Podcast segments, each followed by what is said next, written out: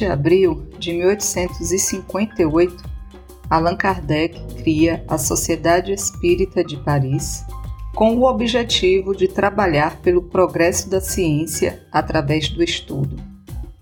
Na obra O Livro dos Médiuns, ele reserva os capítulos 29 e 30 só para tratar das sociedades espíritas.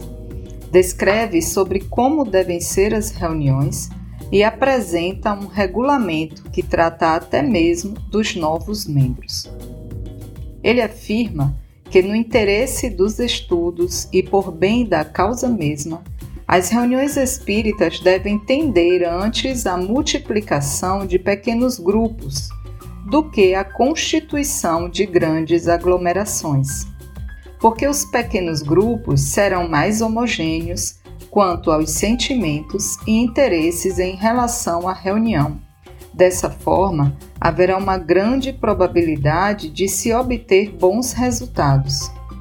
Kardec ainda orienta que em grupos menores, o silêncio e o recolhimento são mais fáceis e tudo se passa como em família.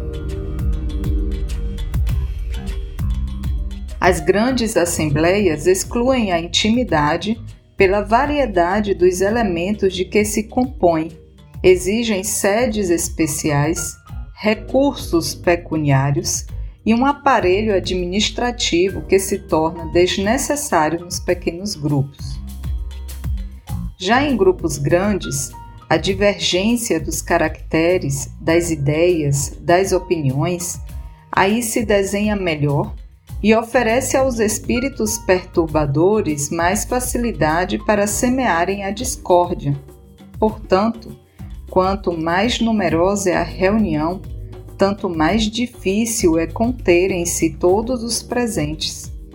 Cada um quererá que os trabalhos sejam dirigidos segundo seu modo de entender, que sejam tratados preferentemente os assuntos que mais lhe interessam Alguns julgam que o título de sócio lhes dá o direito de impor suas maneiras de ver, acarretando o mal-estar que cedo ou tarde provoca a desunião e depois a dissolução. Os grupos pequenos jamais se encontram sujeitos às mesmas flutuações. Ele ainda diz: 20 grupos de 15 a 20 pessoas obterão mais e muito mais farão pela propaganda do que uma assembleia de 300 ou de 400 indivíduos. Kardec também deixa claro sobre o que deve ser feito com membros que são verdadeiras fontes de perturbação para o grupo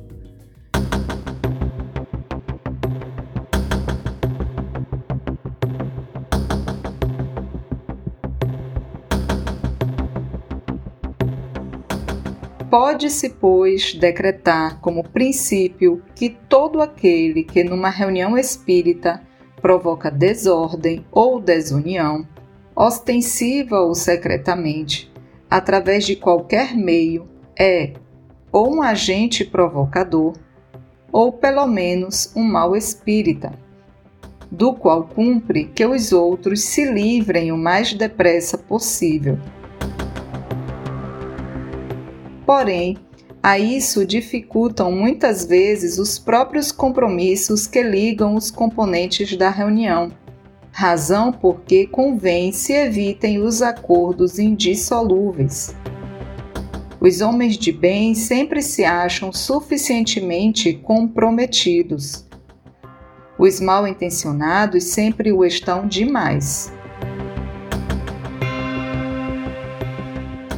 É comum encontrarmos em grupos espíritas, na atualidade, a fala de que, ao convidarmos um membro a se retirar por causa do seu comportamento inadequado, uma falta de caridade.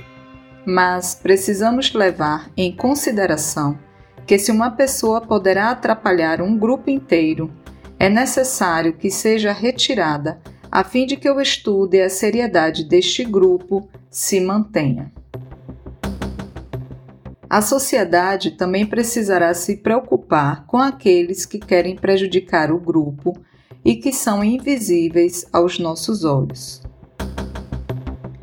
contra um outro escolho tem que lutar as sociedades, pequenas ou grandes, e todas as reuniões, qualquer que seja a importância de que se revistam. Os causadores de perturbações não se encontram somente no meio delas, mas também no mundo invisível. Assim como há espíritos protetores das associações, das cidades e dos povos, espíritos malfeitores se ligam aos grupos, do mesmo modo que aos indivíduos. Ligam-se primeiramente aos mais fracos, aos mais acessíveis, procurando fazê-los seus instrumentos e gradativamente vão envolvendo os conjuntos. Por isso que tanto mais prazer maligno experimentam, quanto maior é o número dos que lhes caem sob o jugo.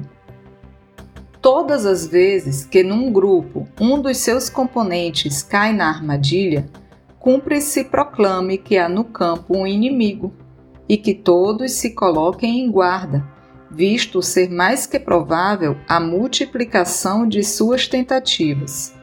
Se enérgica resistência o não levar ao desânimo, a obsessão se tornará mal contagioso, que se manifestará nos médios pela perturbação da mediunidade e nos outros pela hostilidade dos sentimentos, pela perversão do senso moral e pela turbação da harmonia.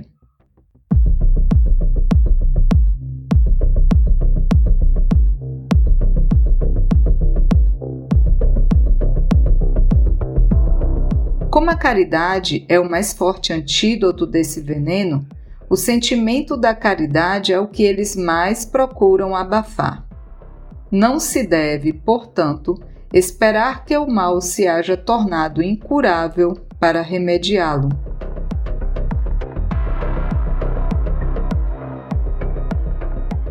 Não se deve sequer esperar que os primeiros sintomas se manifestem deve-se cuidar, acima de tudo, é de preveni-lo. Para isso, dois meios há que são eficazes se forem bem aplicados: a prece feita do coração e o estudo atento dos menores sinais que revelam a presença de espíritos mistificadores. A prece atrai os bons espíritos, que só assistem zelosamente os que os acompanham mediante a confiança em Deus. E o estudo sério prova aos maus que estão lidando com pessoas bastante clarividentes e bastante sensatas, para se não deixarem ludibriar. Mas, se um dos membros do grupo for presa da obsessão, todos os esforços devem tender, desde os primeiros indícios, a lhe abrir os olhos, a fim de que o mal não se agrave, de modo a lhe levar à convicção de que se enganou e de lhe despertar o desejo de acompanhar os que procuram libertá-lo.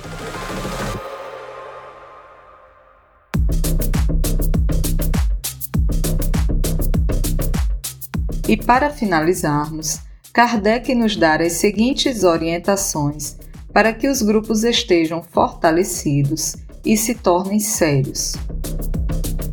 Perfeita comunhão de vistas e de sentimentos, cordialidade recíproca entre todos os membros, ausência de todo sentimento contrário à verdadeira caridade cristã, um único desejo o de se instruírem e melhorarem por meio dos ensinos dos Espíritos e do aproveitamento de seus conselhos. Exclusão de tudo o que, nas comunicações pedidas aos Espíritos, apenas exprima o desejo de satisfação da curiosidade. Recolhimento e silêncio respeitosos durante as confabulações com os Espíritos união de todos os assistentes pelo pensamento ao apelo feito aos espíritos que sejam evocados, e concurso dos médiuns da Assembleia com isenção de todo sentimento de orgulho, de amor próprio e de supremacia, e com o só desejo de serem úteis.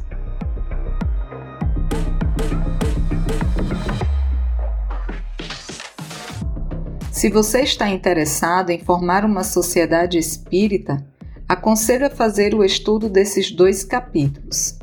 Mas, se você já faz parte de uma instituição e quer saber se ela está caminhando como Kardec orienta, também te convido ao estudo desses dois capítulos.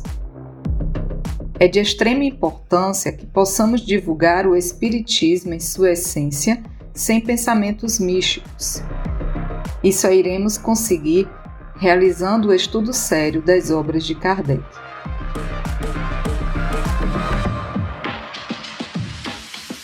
Agora é a sua vez. Busque essas orientações na íntegra em O Livro dos Médiuns ou Guia dos Médiuns e Evocadores, capítulos 29 e 30, que também está disponível no site avozdopodcast.com.br.